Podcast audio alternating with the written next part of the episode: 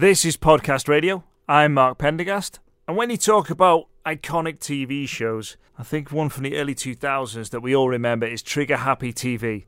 Whether it was dressing as a giant squirrel and annoying people, or answering an extraordinarily large mobile phone on trains. It was TV that everybody talked about. And the man behind it, Dom Jolly, is here. So happy Christmas jumper day, Dom. How are you? I am pretty good, pretty festive actually for an ex goth. Uh, I can be a bit grinchy at Christmas, but firstly, as a spokesperson for Save the Children's Christmas Jumper Day, uh, I I've got used to being very good on this day. Uh, I think I can last a day, and I like wearing a jumper for a day. But obviously, I think people that would wear a Christmas jumper for, you know, a, a period of weeks, there's a sort of slight instability there. Uh, so no, I'm good. It's a long long answer to your question. Good stuff. I just wondered about people who actually wear these Christmas jumpers in July. I think that's more of a washing issue than anything else. I think that's the first sign of madness, to be honest. I think you're probably right. Uh, your work with Save the Children uh, has been uh, varied across the years. You've uh, worked with uh, refugees in Ukraine and uh, Syrian refugees as well. And I, I, don't know how many people know this about you and whether it's true because I got it from Wikipedia. But you speak Arabic, don't you? Because you were brought up in Lebanon. So yeah, in terms of when you go and visit these people, you've got you've got a real connection with them because you can speak to like Syrian refugees in their own language and get their their real stories. It's not it's not sterilized like we get, which is you know secondhand through it through a translator or through subtitles on a screen. Uh, I can. I mean, Lebanese and Syrian Arabic is is slightly different, and uh, my Arabic is very rusty because I haven't spoken it for a bit. But yeah, definitely, I can make a connection with them and I can communicate with them. I, I went to a refugee camp in Jordan called Zaatari, uh, where I met a lot of kids uh, who had just come out of Syria after a very kind of harrowing time. And I, I, think I can relate to them more just because I grew up in Lebanon.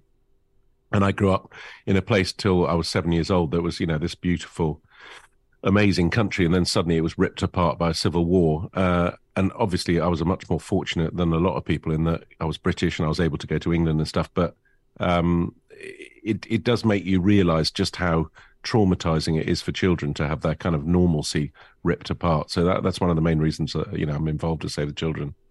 It seems to be, doesn't it? I've I've been over to Lebanon a couple of times, and I was there pre-Syrian civil war and then post-Syrian civil war. And prior to that, Lebanon was, was full of refugees. But the, the difference I noticed once I, I went back the second time, was was people living in makeshift tents, like on on roadsides, on sort of almost like hills leading to. Uh, you know, rubbish dumps and stuff like that. Just anywhere where there was a tiny bit of space within Beirut, they would they seem to be decamping to, and it's it's a situation you can't quite get your head around unless you actually see it. Yeah, it's very weird for Lebanon as well because Lebanon's a very small country uh, geographically. And when I was a kid and when the war was going on, we used to go to Syria to get away from the war. You know, it was very relatively stable, and and Syria's a massive country. And now it's flipped round, and you know, there's over two million Syrian refugees in Lebanon. You know, Lebanon's population is only about five million, but on top of that, there was the massive explosion that everyone saw in the silo in the port, and that made a vast amount of people homeless and really almost, you know, it was the sort of explosion that broke the camel's back in Lebanon. So Lebanon's not in a good way at the moment, economically or anything. Weirdly, I'm going there on Sunday because uh, my sister runs our the family company that I was. it was decided that I would not be running, so I was. I went off and became a squirrel. But um, uh, we're going back there because it got it. It's it, it's literally 600 meters from that silo and got completely destroyed and so it's been rebuilt and so I'm going back for the opening party on Monday night but yeah it's it's it's an it's an incredible place have you been across and spoken to people who are refugees from Ukraine as well? Is it a similar situation there? What's the feel? Yeah, yeah, so I was in Ukraine in 2018 when, you know, people didn't really know that there was already a war going on and been going on for four years. And I flew from London to, uh, I think it was Donetsk, and we landed in, in eastern Ukraine. And I was just amazed. Like, you're in the middle of what was supposedly a modern European country. And there was this war going on that no one knew about. It was like a, hundred mile long First World War trench warfare with kids crossing the front line and you know having to avoid mines and having air raid shelters and bomb shelters in their school. And I think what that really brought home to me is I think people often think that this sort of situation, these sort of wars or conflicts only happen in far distant places that have very little to do with us. And actually, uh, uh, Ukraine, it could have been anywhere. Like it could have been Europe, and and from my knowledge, I know it could happen in any country. So it's something that uh, we should all be aware of. And and the one thing that links all these different things is that kids have absolutely nothing to do with this, and so the kids are the first things that need to be looked after. Because we get the tail end of it, don't you? The, the here in Britain, we've got the sort of you know the, the fuel prices have gone up, and it, it, there is discomfort. But it's it, yeah. you know at, at the central hub of why these things are happening is it's it's desperate and it's difficult to kind of comprehend for, for people who are you know we we're in this nice western society where everything's kind of easy and there's there's always stuff on the supermarket shelves and things like that isn't it? Yeah i mean it's it's a good thing but it's a bad thing. I mean i think one of the great things about living in britain is that we've been lucky enough since pretty much the second world war to have had an incredibly stable you know prospering society. And if you grow up in that i think it's very difficult to get your head around people's daily existence. One of the weird things when you, in whatever area of conflict or wherever you live, is how you try and the sort of natural human reaction is to make that normal because it's the only way of coping. So, you know, the Lebanese have long been like used to all sorts of weird hardships and they just, you try and retain some sort of normal life through that, but it's not normal. And if you're a kid and you grow up in that, that you, you don't even have a sense of that's not actually normal. That is your life. And that's one of the things that children really try and do is try and allow them to be kids, not grow up too quickly, not have a life that's just constant stress and stuff. That's why I really, uh, you know, just in awe of the stuff they do. What do you think it's like here in terms of our sympathy levels for? Do you think it's been watered down? Is probably not the right phrase, but do you think you know these people have almost been demonized sometimes rather than being empathized with? Yeah, I mean it's a really interesting question. Uh, as a spokesperson for Save the Children, I can't get too political, but I think there's definitely. Uh, I think I think one of the important things about the Ukraine, I mean, there was a massive upsurge in welcoming Ukrainian refugees and and and fundraising for Ukraine, and I think part of that had to be is that people look and think, oh my God, you know, they look like us. It could happen here, which in a sense is a very sad statement about what people think about others from other skin colors and other countries, but I suppose also it's a warning that, you know, I think people suddenly realize, oh God, it doesn't just happen in weird parts of the world. It can happen anywhere. So I think that's probably quite a good lesson in a sense. You're a well travelled fella. You've just recently done a show, your Holiday Snaps tour. Tell us a, yeah. a little bit about that. Was North Korea involved and, and various other places? Yeah, so I've been a I've written travel I've written four travel books in the last 15 well 10 years and I tend to I've been to 106 countries that's my real obsession is travel and I tend to like probably because of where I grew up. I I kind of like traveling off the grid. So uh, the tour was about stuff like I did a coach tour of North Korea. I went to Chernobyl for the weekend. I went skiing in Iran. I went monster hunting in the Congo. Uh, I've just come back from my new book on conspiracies. I've just come back from Newfoundland, where I went to the island of Fogo, which is apparently one of the four corners of the flat Earth, and I didn't fall off. That was good. I've just been to Finland because there's an incredible conspiracy theory that Finland doesn't exist. I think I've proved it does exist, although it's quite hard to.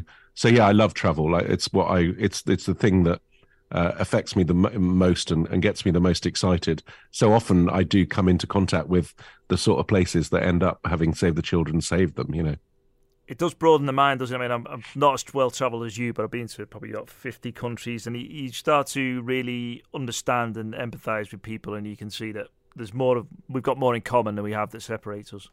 I totally agree. I think we live in a in a in a in a world now where we're sort of trying. It's very polarized, and I think a lot of that has got to do with social media. There's either you know extremes of one side, extremes of the other.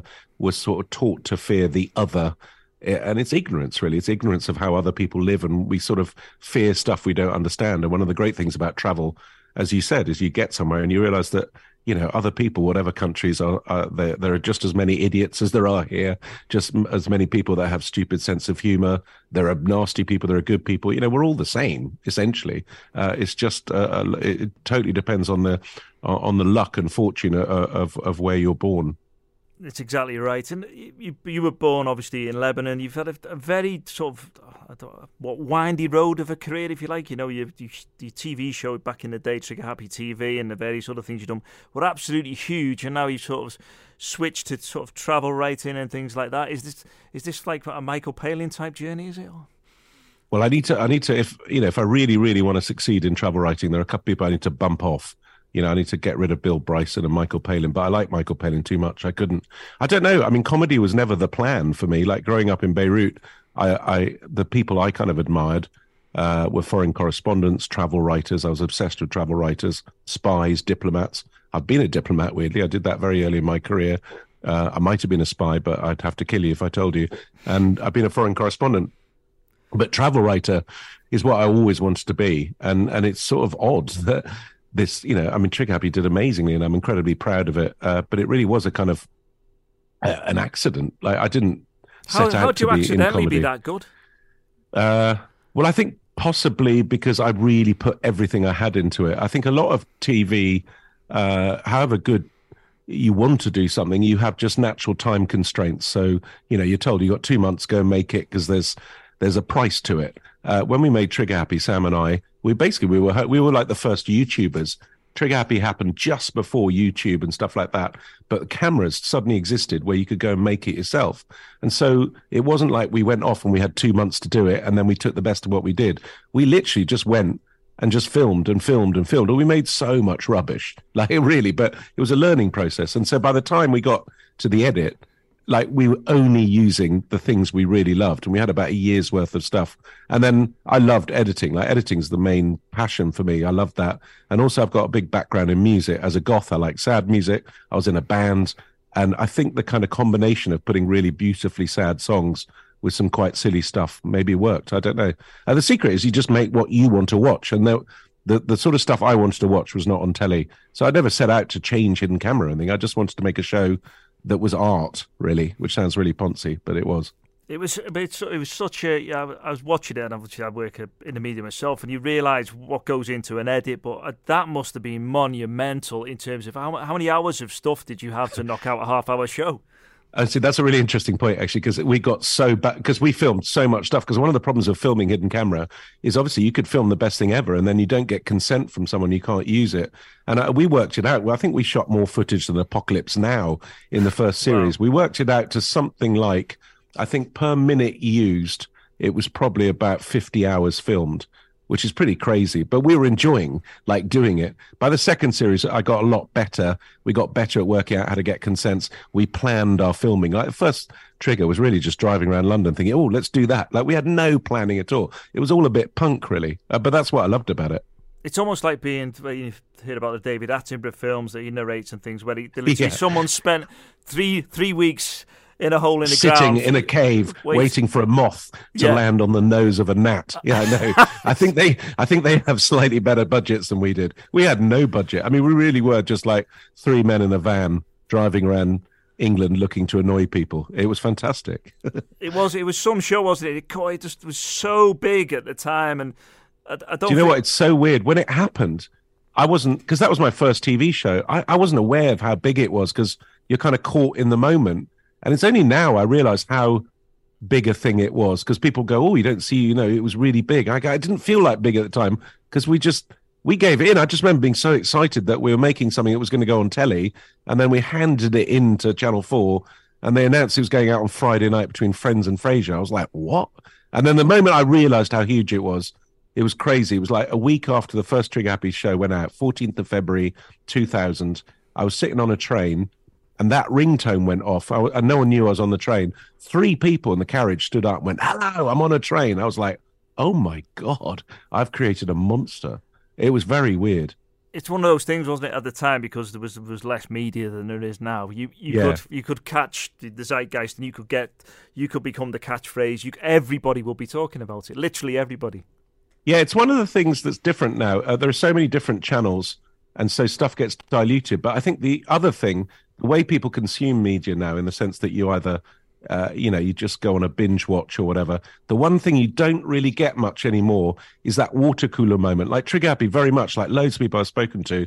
It went out on a Friday, had a repeat on a Saturday, and people would get to school on Monday morning or be talking about it or uni, and that those things are very unifying moments. Uh, but they're you know, but it still happens. I mean, Inbetweeners existed within that, you know, within the newer rules, and I think I had those moments. So uh, you know, there's no reason not to do it. But yeah, it was amazing, amazing time. I didn't enjoy it. I'll be honest. I loved making the show, but I didn't enjoy that level of fame. So I'm very comfortable where I am now. It must have been a lot of pressure as well. It must be like a difficult second album when you've got to make a second series, especially if you spent so long making your, your first series.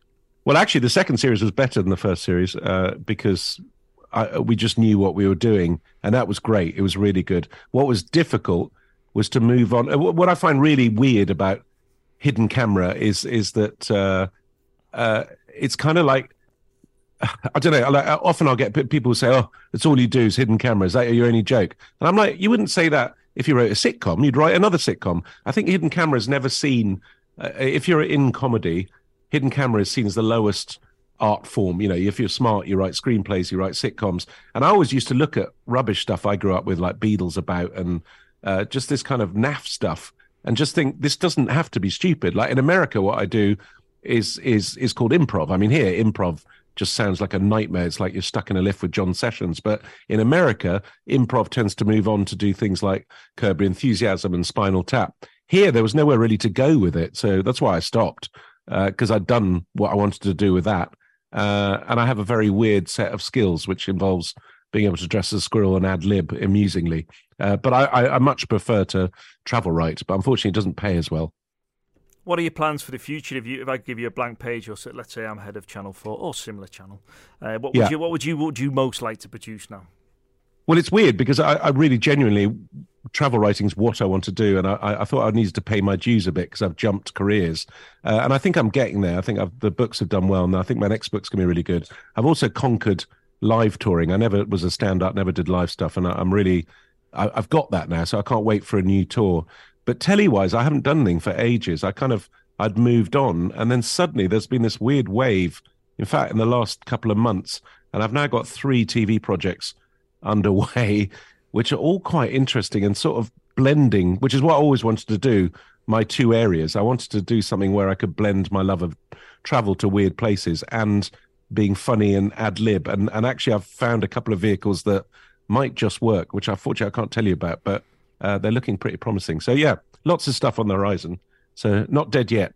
So well, you can't tell us about them. Can you tell us when they will be about, or when you think they will be about? Well, I'm literally they're all at the start. I mean, there is quite a lot of movement towards a trigger happy movie, and the trigger happy movie is going to be a very different thing. The the concept of that is if you liked watching trigger happy, come and be in the film because I want a sort of cinematic scale. I want like crowd scenes with 2,000 people, and I don't want to pay extras. So really, I want fans to come and be in the movie and so we've got that all written. And Sam, who I made Trigger Happy with, went off to LA and he's come back. So we're ready. We're really cashing in on the success of Trigger Happy 22 years later. But um, uh, no, uh, that's quite exciting. But then I've also got a very weird travel program involving my son and drugs, which I can't say any more about, called Dom Jolly's Bad, called Dom Jolly's Bad Trips, which uh, is I think quite interesting. And then uh, I've got a very weird hybrid true crime series in the pipeline where it's sort of hidden camera takes on scammers, and it's quite exciting. So yeah, they're all quite odd. Well, we look forward to seeing those, and I can't wait to see Trigger happy with sort of Ben Hur style production values on it. Do you know what? That's so funny you said that. That's exactly how I pitched it. That was my elevator pitch. It was like it was imagine Trigger happy Ben Hur style size. That's exactly what it was. Fantastic. Well, we look forward yeah. to Ben Hur Trigger happy version. I'm sure it'll be brilliant. Thanks. Can I just urge people back to what we originally talked about, which is Christmas Jumper Day today for Save the Children. And if they are interested in donating, uh, I'd really appreciate it. If they went to christmasjumperday.org, you can get all your info there. That's Dom Jolly on Podcast Radio. And for more big interviews, go to podcastradionetwork.com.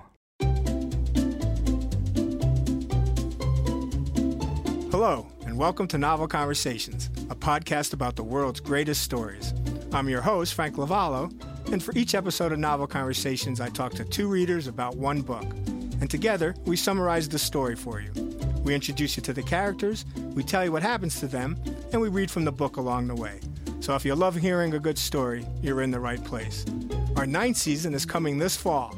Tune in to hear from some of the all time great authors Charles Dickens, Jules Verne, F. Scott Fitzgerald, and more. Subscribe to Novel Conversations wherever you listen to podcasts.